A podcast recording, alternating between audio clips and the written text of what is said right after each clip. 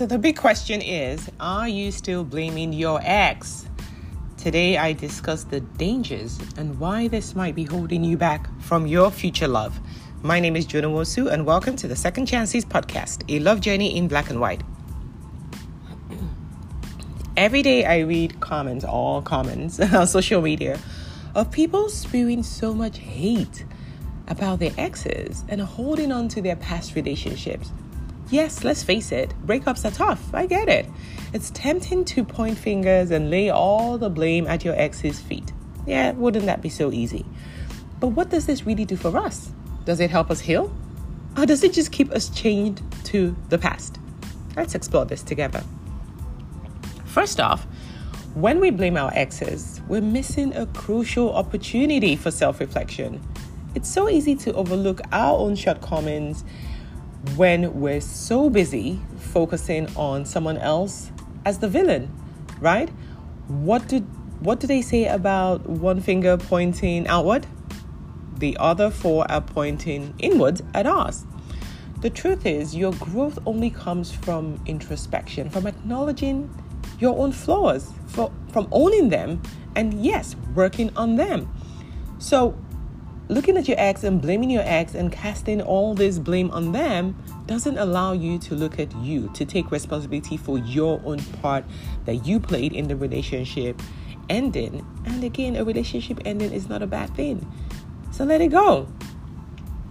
The second thing is baggage. Oh my God, the emotional baggage. Nothing screams baggage than constantly pointing fingers, carrying anger, carrying bitterness from one relationship to the next. It's like walking through life with this heavy load on our shoulders. Who needs that? I know I don't, because it's exhausting, not just for us, but for our future partners too. I can't imagine being with someone who can't stop bashing their ex. It is such a turn off. Get rid of that baggage. You don't need it. No one need it, needs it.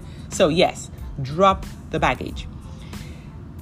Blaming your ex can also put a dent in your self esteem. I know I dealt with this a lot. The constant talking about what went wrong, what they didn't do right, how they could have they did me bad, what what they did, what they said, all of those things in a very subtle way. It was reinforcing the idea that I was a victim. That I was a victim of my own love story, not the author. We are all authors of not just our love story, but our entire lives. So, the if you remember or you, or you keep in mind that your past doesn't really define your future. Your your past is not who you are. Your past is just something that happened. It's just an experience. Then you're no longer a victim. Now you're a victor. Now you can choose to rewrite your story because you do have the power to change the narrative. So rather than allowing some ex through your blame game to hold you back and keep writing that narrative about who you are, trust yourself to learn from the past and know how to make better decisions in the future. Right? So it does it's not who you are, it's just something you went through and something that you've learned from. So drop drop drop the drop the blaming. It does it doesn't work. It doesn't help our self-esteem. Forgiveness, forgiveness, forgiveness. Forgiveness is such a powerful tool. If you're still blaming, it means you're not forgiving.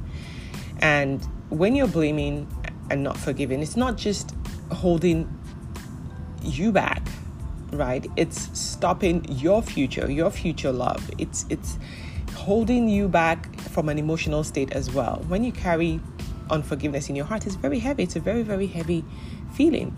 And I'm not just talking about forgiving your ex, I'm also talking about you forgiving yourself.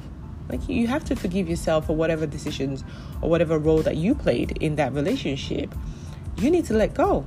Just let go, release the pain. I'm not saying don't feel the pain, feel the pain, but release it and let it go because that's the only way that you can now open your heart to new uh, possibilities and opportunities, right?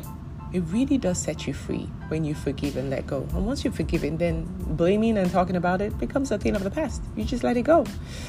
So breathe with me, take a deep breath, and just let it go. Let it go. It's over, it's gone.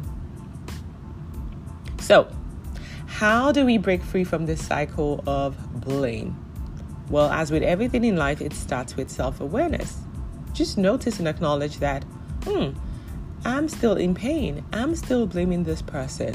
I'm still holding on to what that relationship was or wasn't, whatever dashed expectations or dashed dreams that you had. Hmm, okay, acknowledge it, feel the pain, and then let it go. Just let it go, right? Feel the pain, but don't let it anchor you. Don't stay stuck there. Don't don't stay stuck in this in this cycle of misery for too long. There's so much light ahead of you. Yes, embrace the lessons that you learned, but use them as a stepping stone to a brighter, more loving future because it is available. So I encourage you today to look inward. Take time to heal and grow and prepare yourself for the love that you truly deserve. Every ending is just a new beginning. So quit the blaming game because it's dangerous. It's holding you back. It's stopping you from stepping into this beautiful beginning that awaits you. Thank you for listening to today's episode of the Second Chances podcast, a love journey in black and white. Till next time, sending you love and light.